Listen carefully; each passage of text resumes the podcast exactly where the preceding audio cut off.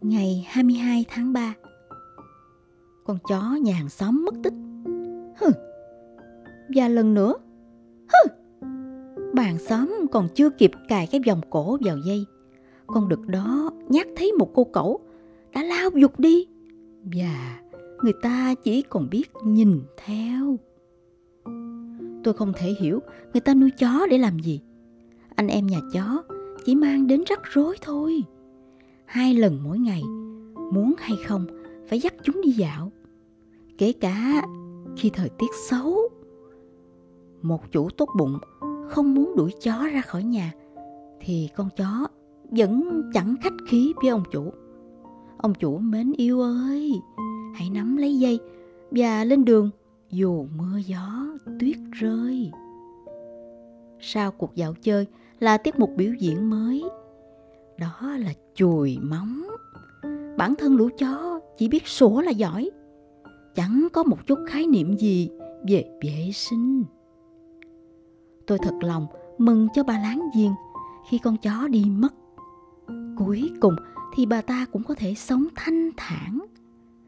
Nhưng hình như bà ta sắp khùng mất rồi.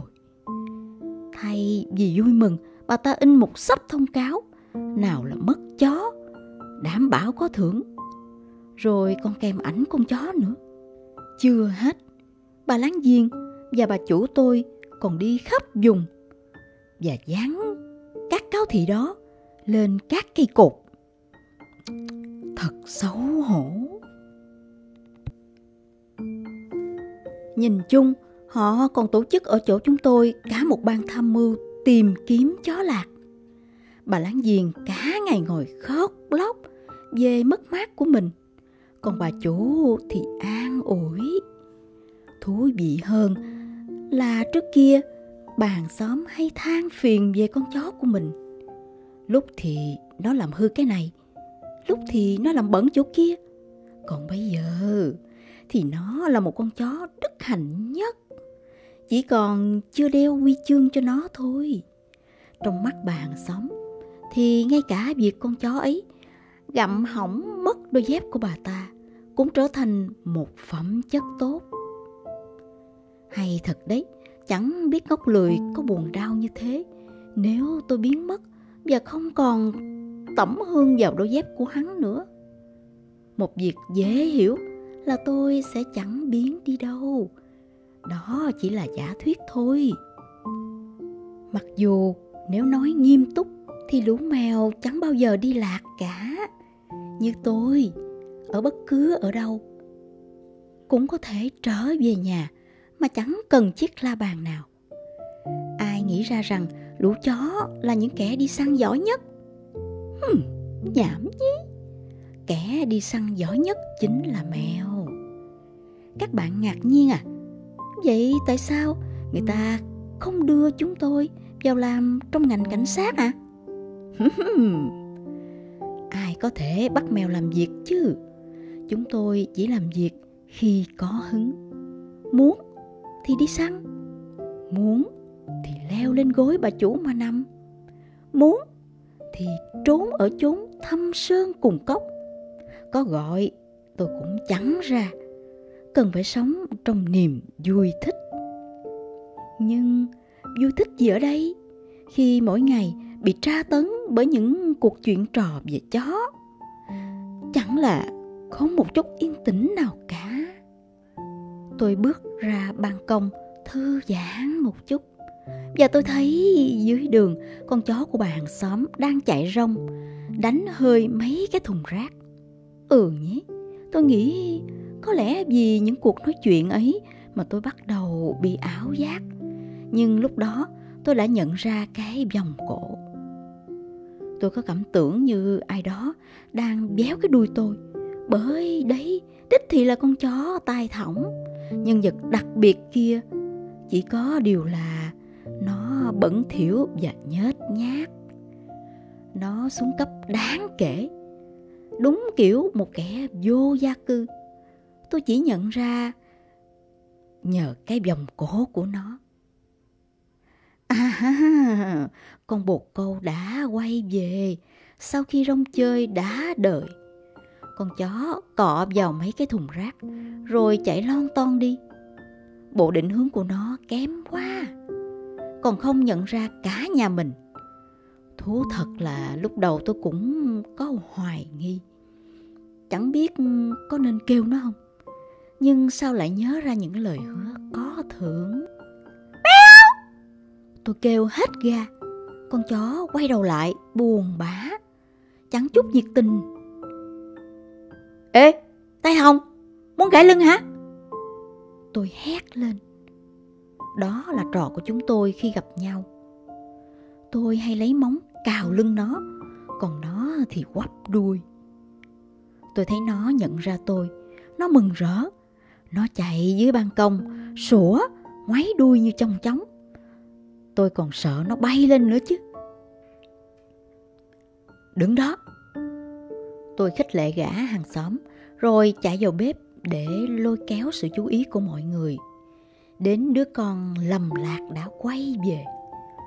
Bà chủ và bà láng giềng tiếp tục uống trà, chẳng buông để ý đến lời kêu gọi của tôi. Lại nhìn ra cửa sổ.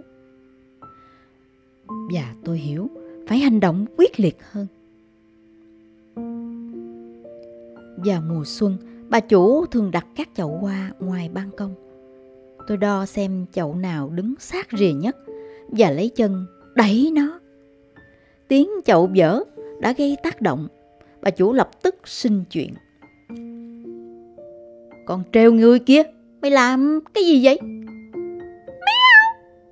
Tôi la lên ý nói, phải thưởng cho tôi đấy. Vậy mà bà ta dớ lấy một tờ báo và cuộn nó thành một cái roi.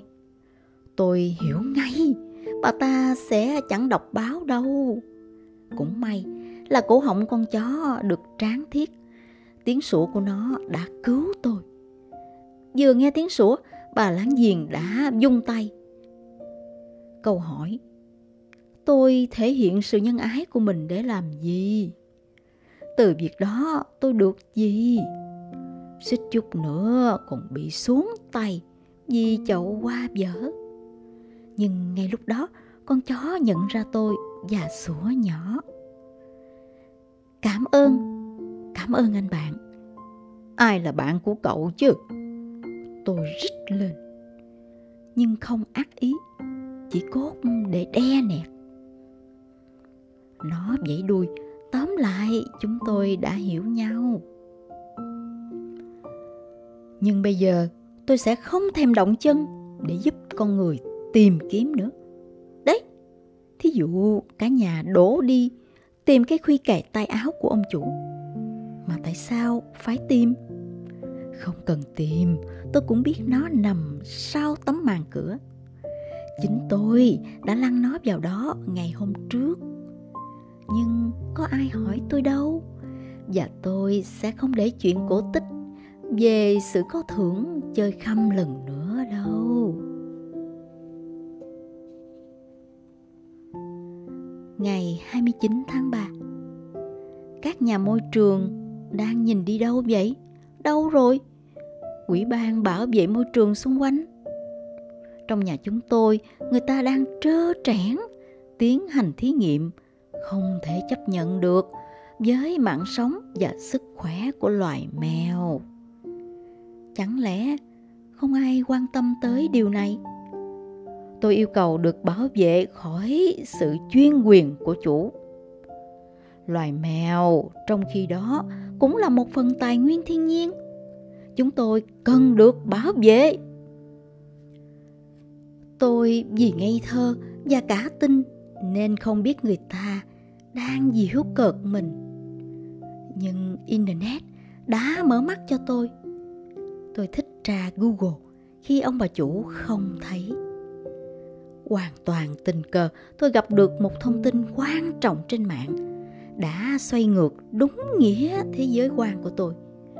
Hóa ra, ở thời nào đó, các ông bà cao quý có một người phục vụ đặc biệt, chuyên thử các món trước khi chúng được đưa lên bàn ăn của chủ. Nếu thức ăn ôi thiêu hay tệ hơn bị nhiễm độc thì kẻ đáng thương kia sẽ toi đời còn chủ nhân vẫn sống sót khỏe mạnh, không hề suy xuyển. Bởi vì người ta thường đầu độc bằng nấm, nên kẻ tội nghiệp đó được gọi là người nấm. Kẻ khác ở vào chỗ của tôi chắc chẳng để ý gì đến các cái ghi chép này.